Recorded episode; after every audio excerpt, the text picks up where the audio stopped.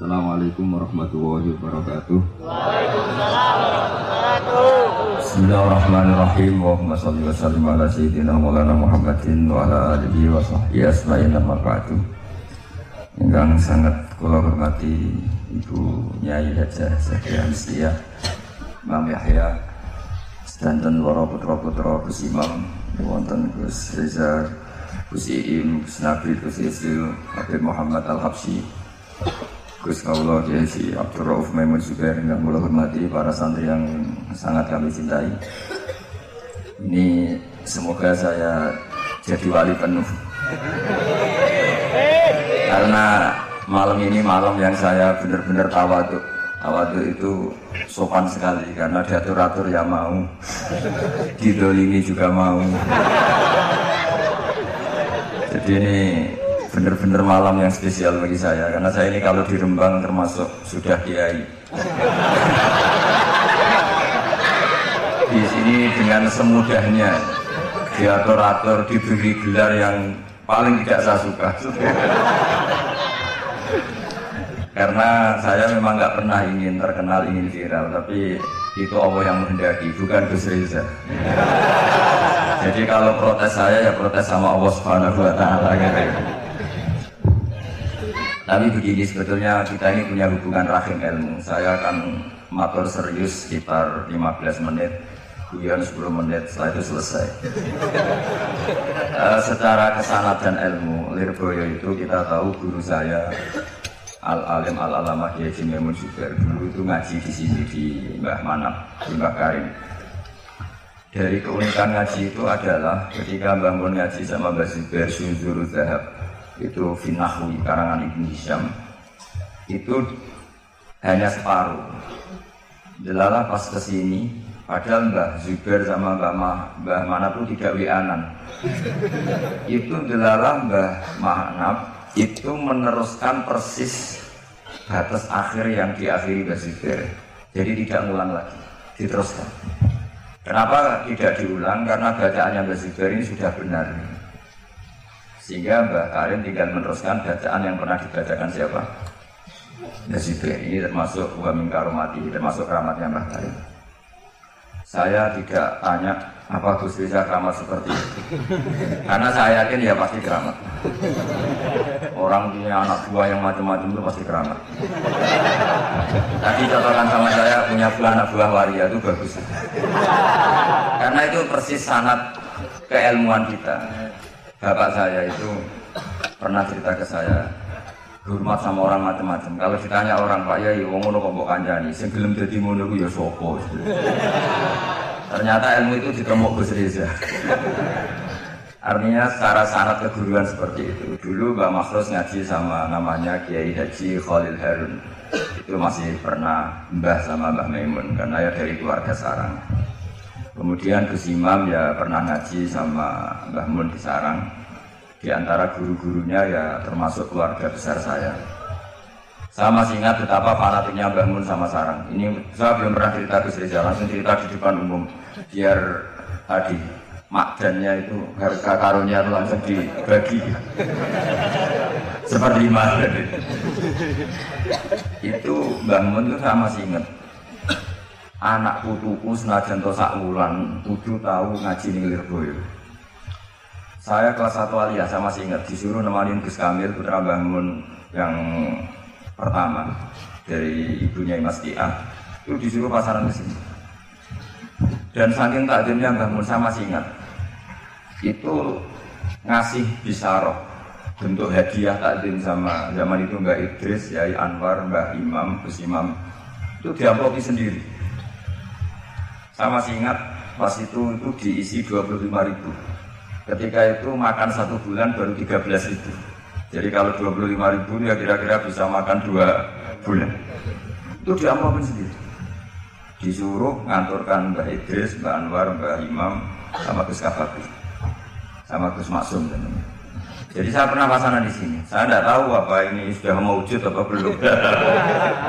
Tapi karena saya itu niatnya namanya Gus Kamil, saya itu tidak pernah ngaji. Ingat saya dalam satu bulan itu ngaji dua kali. Tahun berapa? Lupa tahunnya, karena wali tidak boleh nginget-nginget tahun.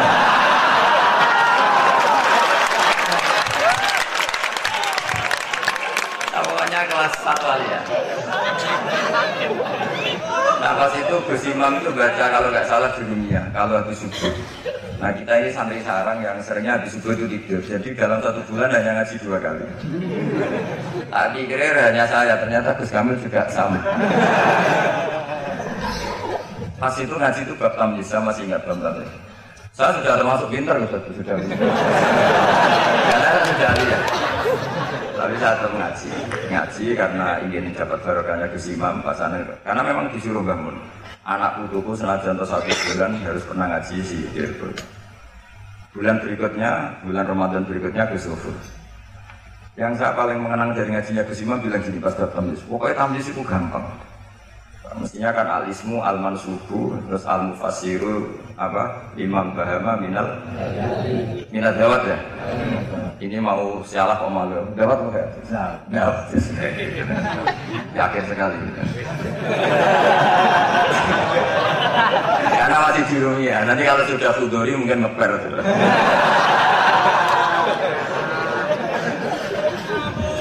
Kemarin cocokan asap sama saya, jatuhnya juga saya kalah lagi, disuruh mandi lele. Iya kan? Iya. Saya ini paman sampean.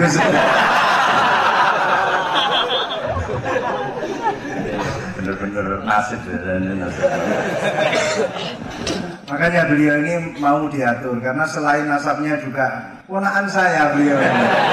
Tapi selain itu juga abdoif kal mayit.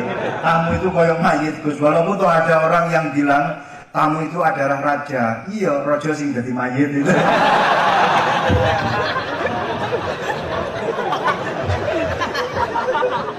Wah, ada Gus seperti ini.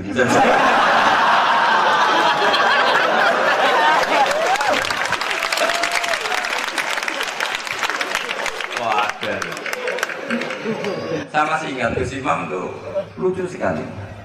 Cuma lucunya lebih bener dibanding putranya urusan ilmu. Itu kalau baca tamyiz, tamyiz itu gampang. Beliau nggak pakai takrif atau definisi yang ada di Jurumiyah. Atau agar muni apa nih? Ya berarti tamyiz. Setelah itu saya pulang ke kamar. Kamar saya di baratnya dalamnya Gus Kafatih. Kan ada kamar madhep timur. Se uh, utaranya musola persis. Juga ada kamar menghadap timur, saya di situ. Tiap malam tuh nyewa sepeda ontel, kalau nggak salah harganya dua puluh, seratus, dua lima rupiah lah. Dua lima, dua lima, terus ke Doho. Nyetel radio, jadi kalau malam tuh nyetel radio di Doho. Ya sudah kegiatannya gitu. Tapi saya ya Islami sering ngaji dibakarin. Mungkin sering saya di manusia zaman itu loh.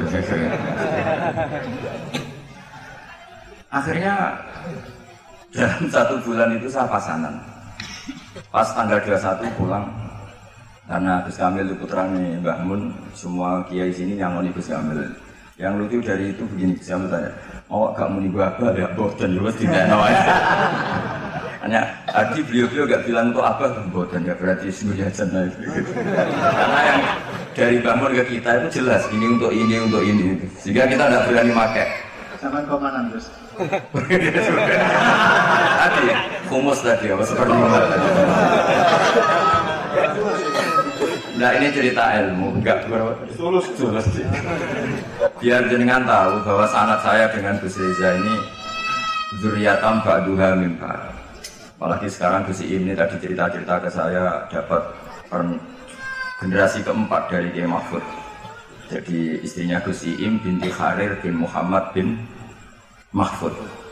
Pak Mahfud itu tokoh yang sangat-sangat diidolakan oleh Mbah Maimun Zubair.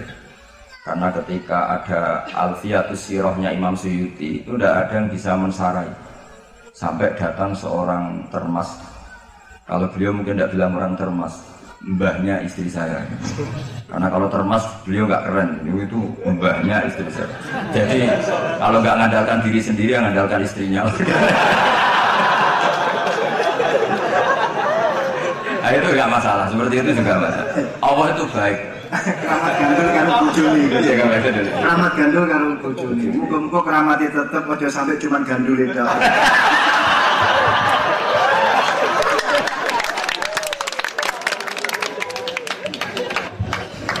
Jadi keramat seperti itu boleh, ngandalkan orang lain, istri, teman itu boleh.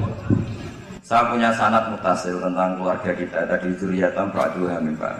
Tadi Gus Riza cerita Gus Imam dulu ya pernah ngaji sama pernah Pak D saya, pernah keluarga saya. Saya juga pernah ngaji, tidak ada di daerah Gus Kamil. Tapi itu tadi, saya hanya pernah ngaji dua kali. Bukan karena apa-apa, kebetulan melek hanya dua kali. Karena kalau habis subuh itu tidur, kalau malam nyewa ontel ke Doho. Sama Gus Kamil ini. Tapi alhamdulillah itu menjadi saya membekas sekali dengan Pondok Lirboyo. Karena Mbah Mun saking cintanya, anak kumbuh saulan lah harus pernah ngaji di Lirboyo. Terus beliau katanya dulu pernah ingin di antara ya di antara rencana pernah mau jadi mantu Lirboyo tapi apa menghendaki tidak. Terus beliau ngetikan sekarang wis tak kafaro ya katanya karena Gus Rauf jadi mantu Lirboyo, Gus Rodi jadi mantu Lirboyo. Saya tidak akan ngafaroi Gus Riza karena baru punya anak kecil tadi. Jadi bingung nanti. Saya teruskan menyangkut sanad-sanad ilmu. Kiai Mahfud Termas itu yang nulis Khasiatut Tirmidzi. Kalau sini bacanya Tarmasi untuk umumnya. Tarmasi Tirmidzi. Ya Tirmidzi. Ada yang baca Tarmasi. Karena nasibnya nama Ajam itu kasihan. Ada orang itu namanya Tirmidzi, yang satu Tirmidzi, yang satu Tirmidzi. Ada Tirmidzi. Ustukhri juga sama. Ustukhri, Istukhri. Apa? Ini. Bebas itu bebas. Ajam kan bebas. Iya, makanya kaidahnya ajamiyun fasna bihi masibta. Ya, sibro milisi. Kalau sini bacanya apa? Sibro malisi. Sibro malisi. Kalau ada dia yang baca sibro milisi. Ada yang baca sibro mulusi. Ini hasilnya yang mancing ini Gus Bahar, bukan saya. Beliau ini Masya Allah luar biasa dalam pancingan-pancingan sehingga saya terpancing oleh beliau. Jadi nasibnya kumpul dengan orang yang alim ini ya jadinya ya seperti ini. Ya saya teruskan ini yang yang serius. Saya ini karena saya sudah tidak dapat cucu duriannya Kiai Makhrus tapi saya dapat warisannya karena sebagian cerita-cerita keramatnya keluarga Lirboyo yang termasuk santri sering diceritani keramatnya Mbah Manap itu saya termasuk ya tentu banyak yang diceritani keramatnya Mbah Makhrus masyhur itu Mbah Makhrus kacang hijau sudah dipasukan sebenarnya saya mau minta ijazah sama Gus Riza tapi potongannya kok tidak iso tapi nanti setelah ada alamat saya siap Gus bukan ijazah lebih dari ijazah ijabsah.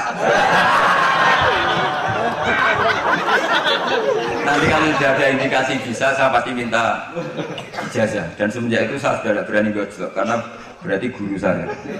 Tapi saya nanti nunggu istikharah dulu tadi. Bisa apa enggak ya.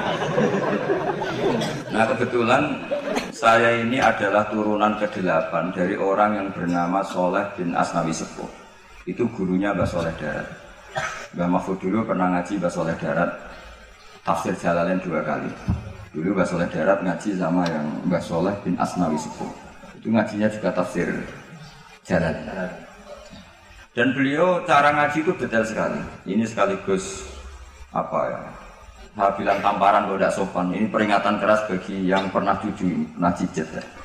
Beliau kalau ngaji ditulis Hadartu indahu tafsirul Jalalain marratan. Jadi sebagian ditulis kalau di Al-Mustafid lima alaminal asanid khotam tu'indahu tafsirul Jalalain marratan. Ditulis bitamami, sempurna. Saya ngaji beliau dua kali khatam, sempurna. Jadi lebih dari dua kali. Iya, terus terus gak jeblong-jeblong. Kalau ini enggak moto sama itu untuk ijazah. Dan beliau ketika ngaji Sayyid Abi Bakar Syatha. Beliau istinad fil fiqh itu namanya sama Sayyid Abi Bakar Syatha. Itu beliau ngendikan saya ngaji Bukhari bab ini sampai ini, yang enggak menangi ini. Kemudian ini tak tambal sendiri. Ini mbah-mbahnya istrinya siapa ini? Gus Iim. Ini temannya adik saya satu kelas, tak tanya tadi. Lebih beli mana enggak tahu Gus kata. Ya, karena sekarang tawaduk ini lebih beling itu supaya dianggap wali karena tawaduk. Jadi enggak jelas sekarang. Makanya saya sering ngomong seenaknya itu karena gitu. Yang tawaduk pun enggak jaminan lebih sopan. Jadi tawadhu untuk diakui baik. Jadi repot. Ngeles itu gitu. Ngeles ya. Sela-sela. Mbah Mahfud itu ngaji lama sekali sama Sayyid Abi Bakar satu. Sampai beliau kecakapannya. Saya ini tahadus binikmat. Kalau baca Khasiatut Tirmidzi itu enggak tahu bedanya dengan I'anatul Talibin. Saking persisnya ibaratnya Mbah Mahfud itu persis seperti malakah yang dipunyai Sayyid Abi Bakar satu, yaitu Sahih Bukhari. Nah, Sayyid Abi Bakar satu itu punya kakak kandung sekaligus gurunya karena barep sama rujuk. Namanya Sayyid Umar Syatha. Sayyid Umar Syatha itu gurunya Mbah Ahmad bin Sueb, mbahnya Mbah Mun. Jadi dulu Mbah Ahmad itu ngaji sama Sayyid Umar Syatha. Sayyid Umar Syatha itu diantara khas pengajarannya adalah hanya mau ngajar kitab yang bisa dihafalkan, al-mutun, sehingga meskipun nadzuman atau matan dihafalkan. Makanya terus ada muhafadzah di Indonesia karena sanad dari Sayyid Umar itu santri harus menghafalkan. Yang menjadi beda dan masalah itu era Gus Riza, hafalan itu untuk naik kelas. Dulu enggak hafalan, ya hafalan saja untuk jadi orang alim. Sekarang untuk naik kelas. Jika saya sering digojlok, saya ini masih hafal Jurumiyah, hafal Imriti, saya itu masih banyak hafalan. Itu sering digojlok sama teman-teman.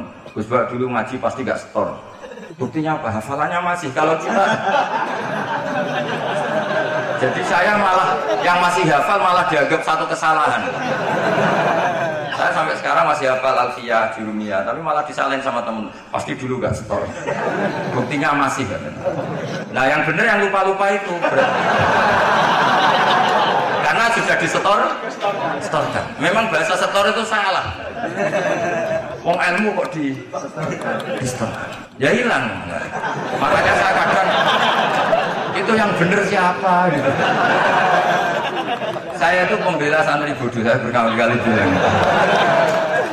Ternyata yang nggak hafal sama yang hafal itu pinter yang nggak hafal karena sudah di. Saya itu punya teman musyawarah muin. Saya dulu itu rais muin. Itu nggak pernah menang sama santri paling diam terus. Ketika tak tanya kenapa kamu tidak jawab, sakjane aku iso terus. Cuma tawaduk mbek jenengan. Monggo. Itu sampai sekarang dia jadi kiai. Tiap ada muskilat yang S M S saya, Gus ini dijawab. Sajane kula nggih saged tapi kepengin tawadhu. Itu saya itu ya mangkel ya. Mau mangkel tuh dia tawadhu. Mau khusnudzon kayaknya goblok betul.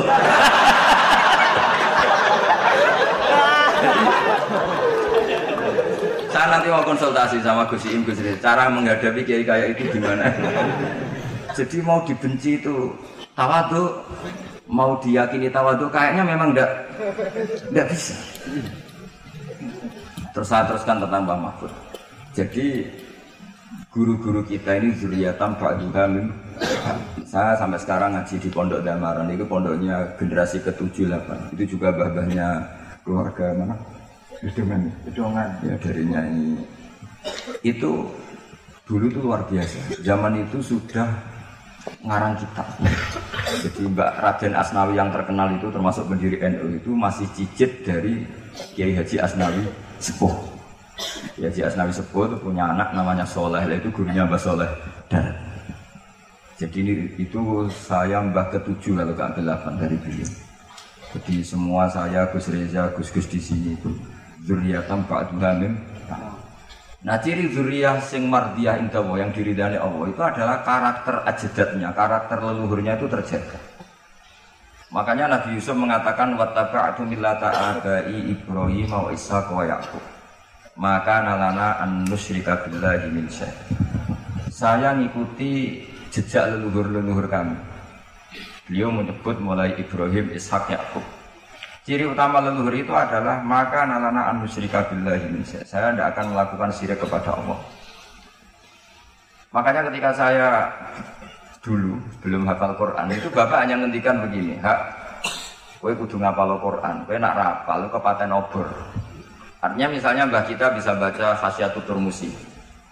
Anaknya bisa, cucunya bisa. Ini cicitnya mau tidak bisa itu malu karena bapaknya bisa. Sekali bapaknya tidak bisa, anaknya ini punya alasan, bapak aja tidak bisa. Ini bukan nyindir, perintah. Ya, saya ini bukan nyindir, tapi apa? Perintah. delapan puluh enam Jadi kalau saya tidak hafal Quran, bapak saya itu hafal Quran, bapak saya, buyut saya itu hafal Quran. Itu sekali saya tidak hafal, maka anak saya punya alasan tidak hafal karena bapaknya tidak hafal. Untuk supaya anak ini tidak punya alasan, bapak ini harus jaga tradisi itu. Wattaqu minallah ta'ala. Jadi kalau Gus Riza bisa bahasa Arab, bisa bahasa Inggris, anaknya itu bisa bahasa Mandarin. Karena sanad ini harus musalsal. Saya bayangkan orang itu tidak akan bakas Mbah Zubair, andekan Mbah Mun tidak salim itu. Pasti bisa saja Mbah Zubair itu nas manusia dilupakan. Andekan Kiai Makhrus, Gus Imam, Gus Imam Kiai Makhrus tidak seperti ini, maka orang juga tidak bakas Mbah Karim. Sampai Mbah Karim dihormati sedemikian rupa karena dzurriyahnya meneruskan tradisi beliau sampai seperti ini, yaitu mengkhidmati para santri. Sekali Gus Riza dagangan, apalagi dagangan sarung B H S, oh itu sudah masalah. Makanya alhamdulillah menjadi masalah itu peringatan. Memang itu nggak wilayahnya. Jadi zuriyatam ba'duha mim. Sekali karakter ini hilang, maka akan hilang seterusnya. Saya punya pengalaman agak rohani, nanti bisa ditasih Gus Riza. Nanti setelah saya beliau tak beri hak ngendikan karena paman tadi. Beliau boleh mengadili, menghujat apa saja pun. Setelah itu saya tidak balas. Sebagai latihan jadi wali itu harus wal kadhiminal ghaidh. Harus bisa mengendalikan apa? Emosi. Walafina aninna. Tapi nanti langsung wawo yuhibbul muhsinin. Allah pasti mencintai yang baik. Itu orang-orang dulu. Yang saya paling khawatir dari dzurriyyah adalah merubah status bapaknya. Kita tahu misalnya dalam silsilah nasab Yahuda bin Ya'qub bin Ishaq bin Ibrahim. Saya ulang lagi ya, Yahuda bin Ya'qub bin Ishaq bin Ibrahim. Yahuda itu saudara tuanya Yusuf. Yahuda ini kemudian secara lahir, kita tidak tahu sirinya apa. Dia punya aliran, punya faham, atau punya millah yang seperti itu, yaitu Yahudi. Ini bisa didiskusikan oleh santri-santri, apa Yahudi itu nama faham, apa nama marga, apa nama kerajaan. Karena itu bisa, bisa debat panjang dalam ilmu tafsir. Tapi karena ada cucu yang bernama Yahuda, ada orang yang mengidentikan Ibrahim itu Yahudi. Mergo delok potongan putune Yahudi. Sehingga untuk membebaskan Ibrahim dari status Yahudi tadi, Allah sendiri yang membebaskan itu. Dengan Allah berfirman, maka anak Ibrahimu Yahudi wala.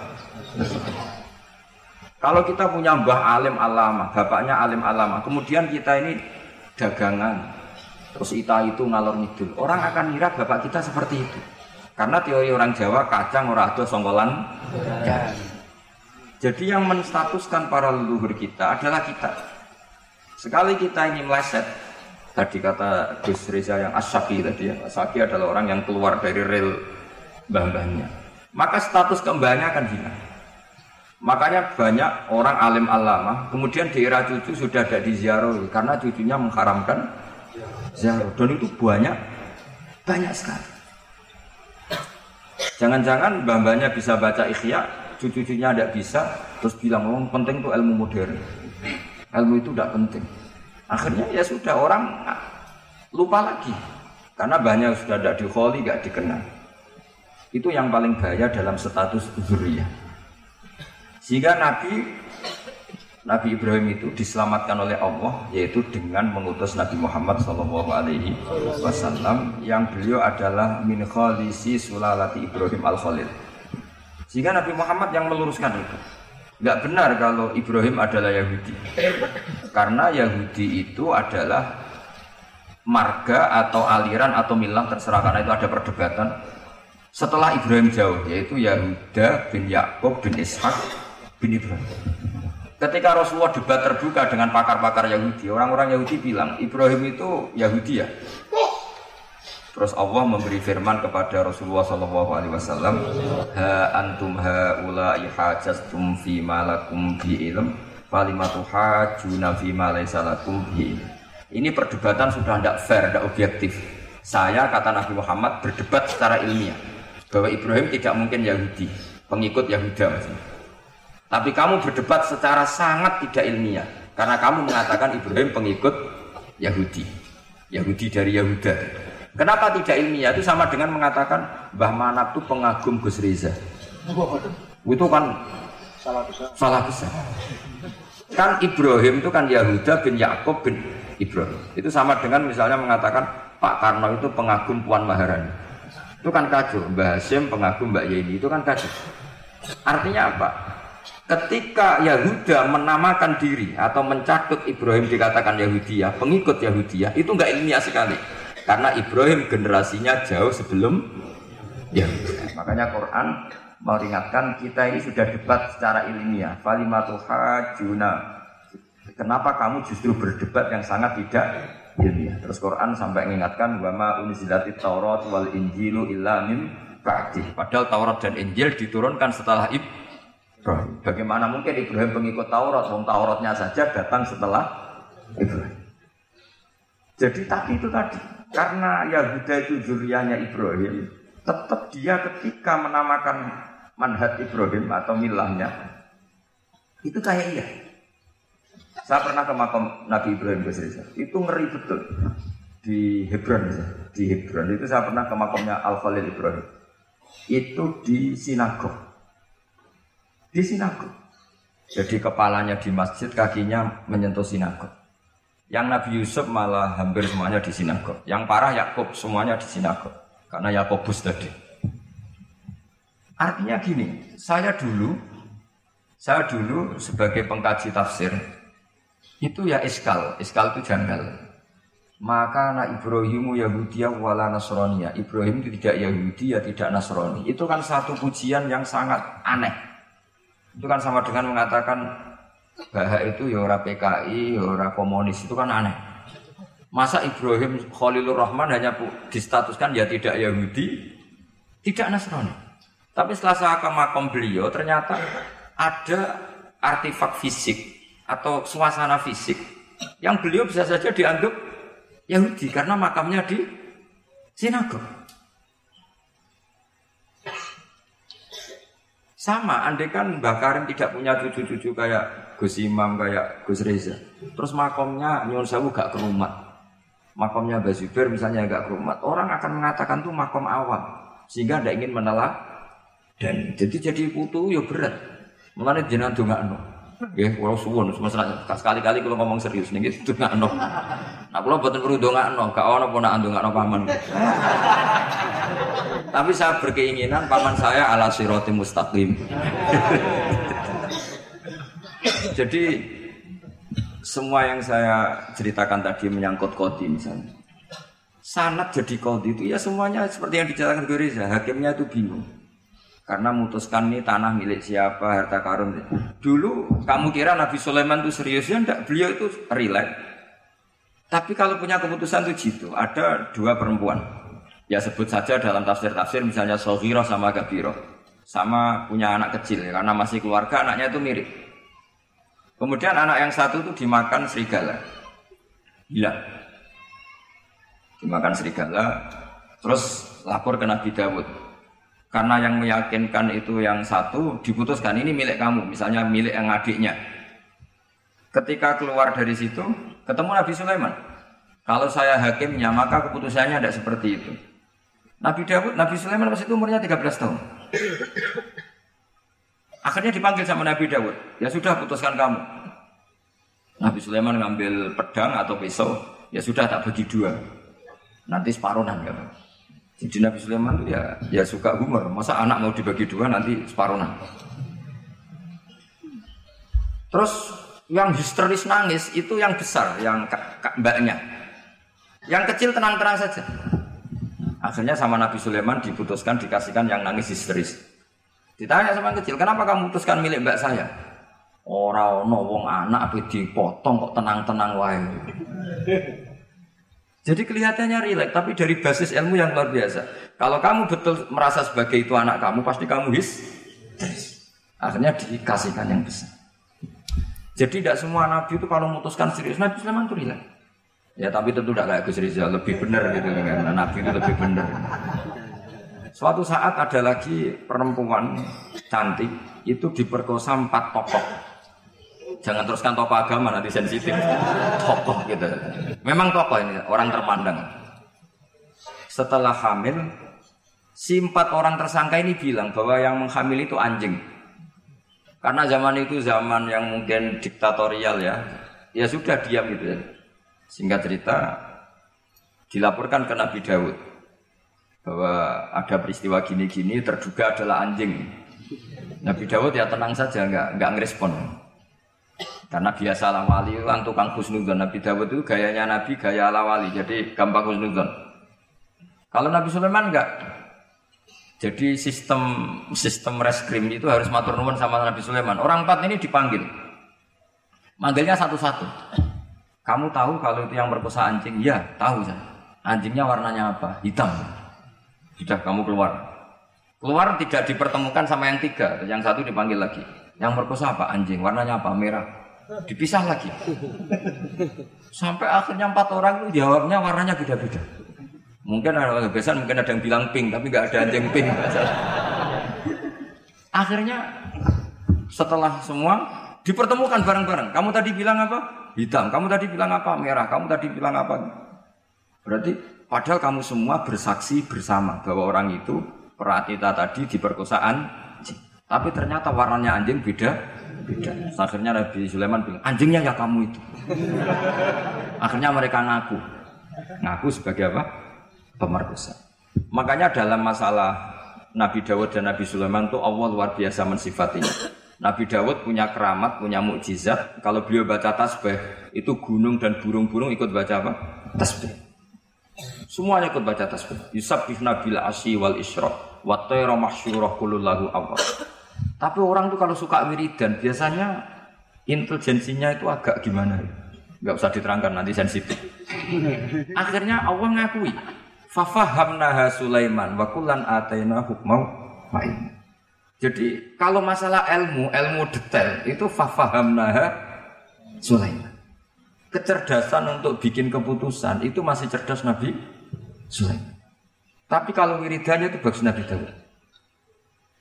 Jadi makanya orang ini enggak sempurna. Ada yang suka wiridan, ada. Makanya saat tadi itu kaget Gus Iim bilang, ketua pondoknya diistihori Gus Riza itu saya tenane gitu.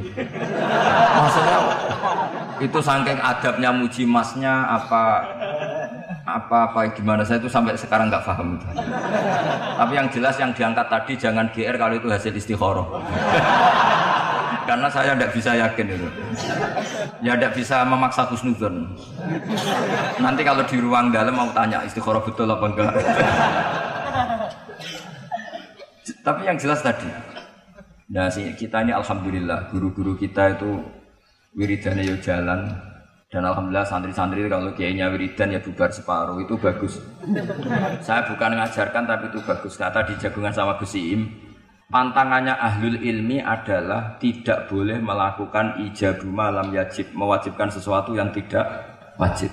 Saya itu mondok sarang itu lama sekali. Itu Mbah Mun yang imami, itu yang bubar ya separuh lebih. Mbah Mun ya senyum-senyum saja. Ketika ada kiai tanya, "Mbah, kok mboten jenengan wajib mboten wajib no wiridan?" Ora oleh ijabu malam yajib, mewajibkan sesuatu yang tidak wajib. Nah, santri-santri tahu kalau itu tidak wajib. Wah hilang. Oh iya pimpin, pimpinannya. Jadi konstitusinya ahlul ilm itu beda. Takhrimu malam yakhrum itu ya kriminal, ijabu malam yajib juga kriminal. Bahkan di Habib Abdullah bin Husain bin Thohir itu dikategorikan dosa besar. Makanya pondok-pondok ilm itu gak berani majibkan santrinya wiridan karena takut ijabu malam yajib. Akhirnya keterusan, bersolat langsung ngopi, bualin ini. Kadang rokoknya orang dipatah ini, bersolat salam langsung eling rokoknya. Jadi kita ini sengawur-ngawur kita, karena sebagai ahlul ilm itu masih bener. Ngawur saja bener, apalagi pas bener. Karena memang sanad ya, saya ulang lagi. Sanad ahlul ilmi itu beda, khas. Sehingga kadang orang-orang yang di luaran sana, jangan bilang kubu sebelah, pokoknya di luaran sana nanti jadi sensitif. Saya tuh pernah ditanya satu pertanyaan sangat ekstrim. Ini karena ada paman saya, nanti tak mintakan jawab. Itu sangat sensitif. Yaitu orang-orang kota pernah tanya saya, Pak Bahak, kenapa ada hadis mangqala la ilaha illallah dakhalal jannah wa in zana wa in saraq. Itu kan ekstrim. Kok kayak-kayak Islam itu membolehkan zina? Karena yang pernah zina pun asal melafadzkan la ilaha illallah pasti dakhalal jannah. Saya kebetulan pas itu ya kok pas pinter Gus Riza. Jadi ya bisa jawab. Terus saya bilang gini, justru saya bilang hadis itu menunjukkan satu kaidah ilmiah yang luar biasa, yaitu kebenaran yang absolut itu tidak boleh terganggu oleh perilaku sosial. Misalnya saya ditanya satu tambah satu, pasti tak jawab dua. Lonte ya jawab dua, maling ya jawab dua, koruptor ya jawab dua. Karena kebenaran absolut itu tidak boleh diganggu oleh status sosial. sosial. Sehingga orang yang pernah zina pun melafatkan satu tambah satu dua ya sah. Yang ketua wali juga sah, wali biasa ya sah, setengah wali juga sah. Karena kebenaran absolut adalah kebenaran yang siapapun pasti mengatakan demiki, demikian. Yang ketangkap K P K ya bilang satu tambah satu dua, K P K-nya bilang satu tambah satu. Nah, eksistensi bahwa Allah sebagai Tuhan itu eksistensi yang absolut. Sehingga harus sah meskipun dikatakan orang yang pernah zina. Akhirnya saking keramat itu, terus nganggep pulau guru nih, terus ngaji sama saya sampai sekarang. Nah saya berharap produk-produk al-makhrusiyah itu sampai seperti itu. Jadi ada saat dimana kita maknani wa in zana ini bukan urusan melegalkan zina atau menganggap biasa zina, enggak. Tentu zina itu sangat buruk. Innahu kana fahisha wa sa'a sabila, buruk sekali. Tapi ada konteks di mana absolutisme kebenaran itu tidak bersyarat apapun. Sehingga orang yang kafir puluhan tahun, mungkin ratusan tahun, ketika melafatkan la ilaha illallah berarti sudah sah menjadi muslim. Karena kalimat ini adalah kalimat yang orang kafir dengan kalimat itu menjadi muslim. Sebab itu kita pasti menolak faham takfiri. Faham yang mudah mengkafirkan orang lain, karena logikanya gampang. Wong kalimat ini yang kafir saja menjadi muslim, lagi sing tukang wiridan la ilaha illallah malah dianggap kafir. Aku tahu mikir, tahu ora kan kira-kira seperti itu. Ya sekali-kali so serius ben pamane bangga ponakane alim.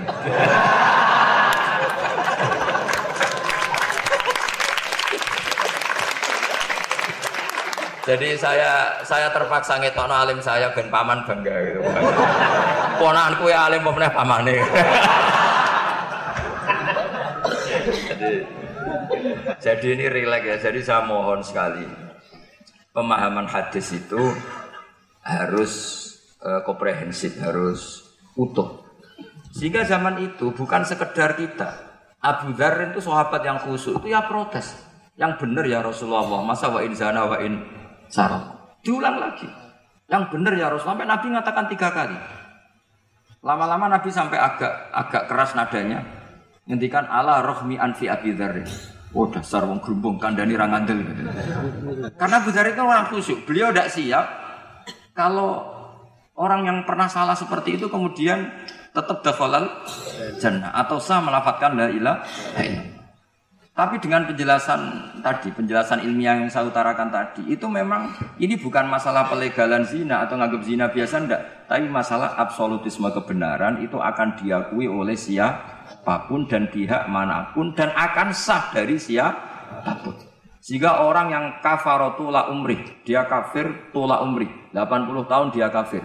Kemudian pas mau mati melafadzkan la ilaha illallah Muhammadur Rasulullah, tetap sebagai berstatus mu mukmin. Qulil ladzina kafaru iyantahu yughfar lahum ma qad salah. Katakan kepada orang kafir sekali dia menghentikan kekafirannya dengan talaffuz di kalimat syahadah, maka otomatis menjadi muslim. Nah, soal nanti masuk surga ya bisa kapan-kapan kan. Allah enggak bilang harus sekarang kan. Ya nunggu kita-kita duluan kira-kira. Nak bejo itu. Tapi saya berkali-kali ngaji sudah orang Islam tuh yang senang. Kita ini sudah dikasih kunci surga. Miftahul jannah la ilaha illallah. Kamu harusnya nggak bisa masuk neraka. Kamu nggak pegang kuncinya kok. Kamu mau masuk. Tapi ada teman saya bilang neraka ana pintune Gus langsung. Lah kalau kamu pikiran gitu semoga ke situ nggak ada lagi. Jadi makanya kamu yang pede saja. Umumnya orang itu kunci itu rahasia. Ini sudah dikasih tahu sama Kanjeng Nabi, itu miftahul jannah. La ilaha illallah, sudah punya kuncinya. Alamatnya juga sudah jelas. Alamatnya itu ya sakho. Karena kalau as-sakhiyu qaribun minallah qaribun minal jannah. Kalau sampean kepengin tahu alamat neraka ya bakhil tadi. Itu qaribun minannar. Jadi kalau kamu tanya alamat neraka di mana Gus? Kalau kamu medit dikir, yaitu dekat-dekat situ, itu neraka.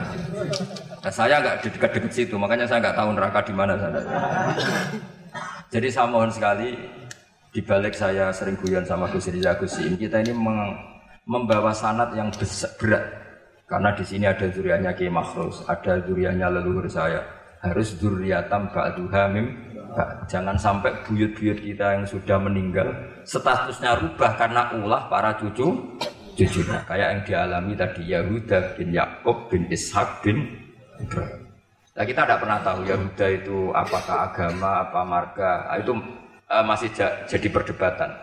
Karena kalau kamu kritik sebagai agama juga nanti repot, karena ada ayat innalladzina amanu walladzina hadu wan nasara wassobiin. Terus man amana billahi wal yaumil akhir. Artinya ada ayat di mana orang-orang iman dan orang-orang hadu. Nah, kalau hadu ini kamu anggap satu faham agama, nanti repot. Masa Yahudi kok disejajarkan innalladzina amanu walladzina hadu. Makanya jadi perdebatan para ahli tafsir. Makanya ada ahli tafsir maknanya innalladzina amanu walladzina hadu lan wong sing tahu Yahudi. Ini balaghah bi'tibari makana. Pakai status dulu. Mau enggak mau secara bahasa memang seperti itu. Misalnya ada preman tobat di tangan Gus Riza, mesti bilang, "Gus, iki preman sing wis tobat. Jare wis tobat kok diarani preman." Itu namanya bi'tibari makana. Jadi uh, dengan status yang dulu. Iki wong kafir tapi saiki wis Islam. Wis Islam kok diarani wong kafir. Ada yang maknani sehingga enggak perlu kamu jadi orang liberal yang menyamakan semua agama. Terus dalile innalladzina amanu walladzina hadu wan nasara wasabin man amana. Semua agama itu sama. Buktinya ayat itu sama, pakai wawu ataf. Iku ora tau ngaji tafsir Mbak Gus Riza kira-kira gitu. Kalau sudah ngaji tafsir insyaallah enggak enggak akan seperti itu. Jadi ayat itu itu ada ada ilmunya, dan alhamdulillah di pondok sini, di pondok Lirboyo juga diajarkan ilmu balaghah. Jadi kadang penamaan itu bukan sekarang tapi bi'tibari makana, ngitung dulu, paham ya? Kayak kita mengatakan ini kafir tapi sudah Islam, itu paradok gak? Wong sudah Islam kok dikatakan kafir. Iki dhisik santai goblok, saiki wis pinter, goblok kok pinter, pinter. Ya, ngoten mawon Gus, kok ora bingung. Assalamualaikum warahmatullahi wabarakatuh.